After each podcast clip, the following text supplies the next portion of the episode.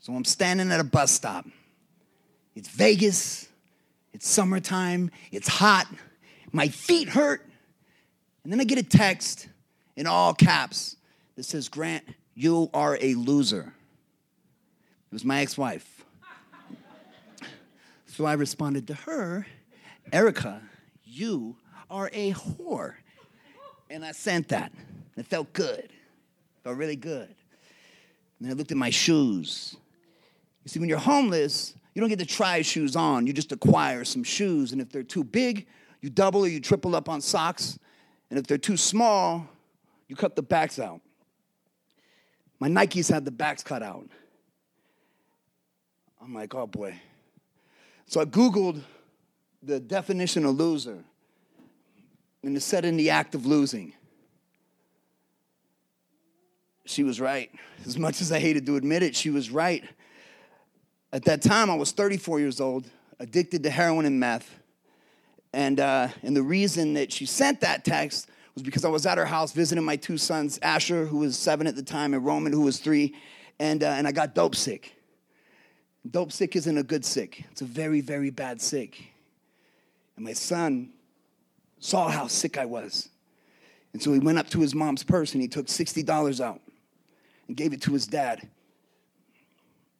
You'd be shocked what your kids will do to get you well.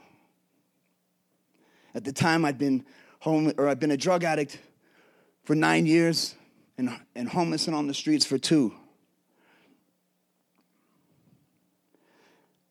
The only person that was still connected to me and my family was my granny. And every once in a while, she'd get me a hotel room to get me out of the elements. Um, she would buy me some groceries. Every once in a while, she'd, uh, she'd give me some cash and I would shoot that up. She would even buy my kids get, uh, birthday gifts and then sign my name on the card, uh, which was cool, especially when I would forget my son's birthdays, which happened a lot. When you're homeless, when you're a homeless drug addict, you get caught up in this crazy survival mindset, right? And it's hard to see the picture when you're in the frame. And until that day at that bus stop, staring at my shoes, I didn't realize how bad my condition had got. So I checked myself into detox. And the lady uh, doing the intake was a redhead named Jessica. She had a big old smile and all these freckles on her face. And they kind of bled together at the tops of her cheeks. And she was so happy, which was crazy because it's a detox. And as she asking me questions during the intake process, um, my situation got more and more real to me. She asked me, and she was so nice about it. Uh, she asked me, she was like, Grant, so what's your address?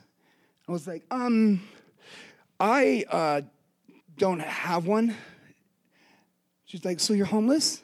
I'm like, uh, one would say that, uh, that I'm homeless, yes. Uh, she's like, that's fine and then more and more questions. And then she asked me uh, if I was employed. And we did the math, and I hadn't been employed for like eight years. I didn't have a real job in like eight years. Then more questions, and then she asked me, uh, then she asked me who my emergency contact was, and it, and it, and it came at me sideways. I didn't, uh, I didn't wrap my head around it, right? Uh, so I repeated the question back to her. I was like, an emergency contact? And she, she said, Who would you call if there was an emergency, if you needed someone? And at that time, other than my granny, I burned everybody. I didn't have anybody to call. And she reached over, and my eyes started to well up. I started to cry a little bit. She reached over the table and she touched me right here. And she said, Grant, it's going to be okay.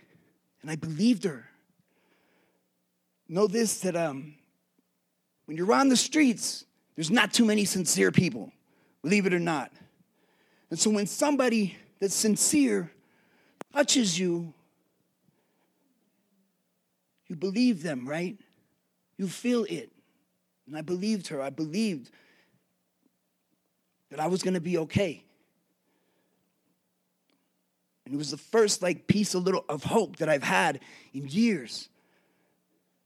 And I'd like to say that my homeless drug addict story ends right there with a little bit of hope from Jessica on my hand, but it doesn't. I went years and years cycling in and out. I got out, I go to sober living, get a job, get high, back to jail.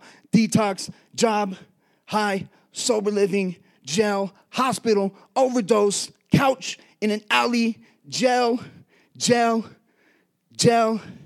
And then I end up uh, facing five to seven years for burglary. The system was sick of me. And so I do what I always do when I go to jail. I call my granny and I tell her to put some money on my books for commissary. And usually my granny, um, she sends a check and then she sends a card, one of those nice cards that folds in half. And on the front, there's a cottage in the wilderness somewhere in Ireland, I'm sure. And, inside, my granny would always write, Grant, I love you. I believe in you. I'm proud of you. It's just crazy because even when I was at my worst, my granny was proud of me.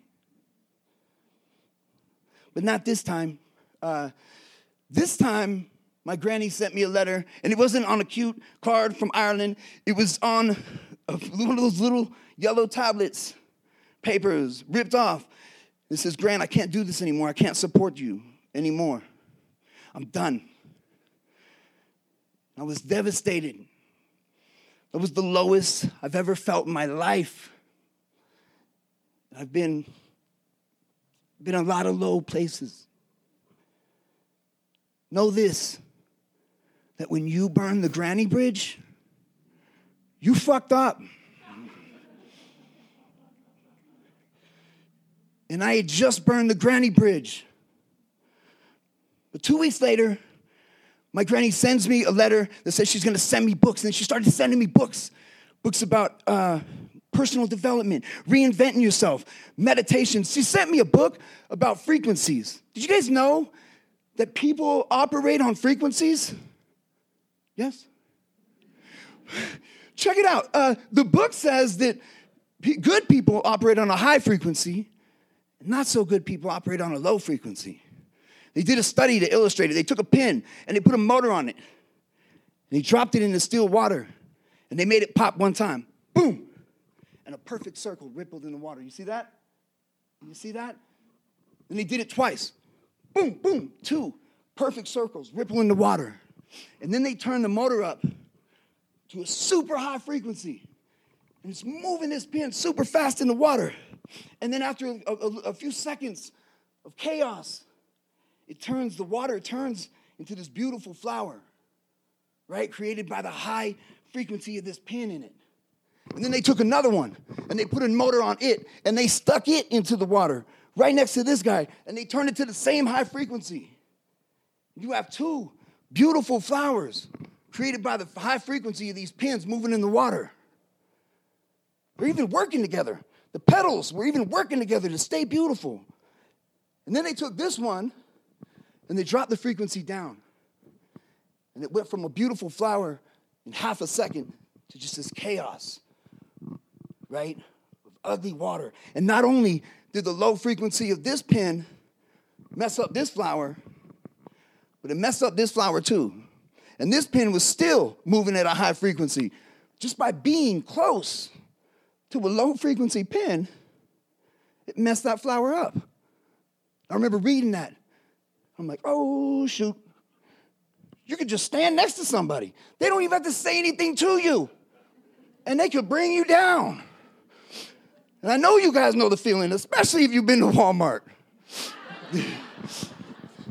when you're in line and you're just like, ah, ah. I remember I looked out across this sea of convicts, like 280 of them, in a dorm room setting, all of us getting ready to go to prison, and I'm like, and I, I told myself right there, I'm like, never again will anybody ever mess up my flower. And I was committed to protecting my flower. Let that sit with you for a minute. so I changed my sleep schedule, right? I was asleep when they were up during the day, and at night when they were sleeping, I would read, I would meditate, I would do push ups, I would write, I would do push ups. And then I read this book about universal law. And it says that whatever you put out, right, comes right back to you. So if you put out negative stuff, negativity will come right back to you. If you put out positive stuff, positive stuff will come right back to you. And I thought, like, during that time of my life, I had done so much damage to myself and others.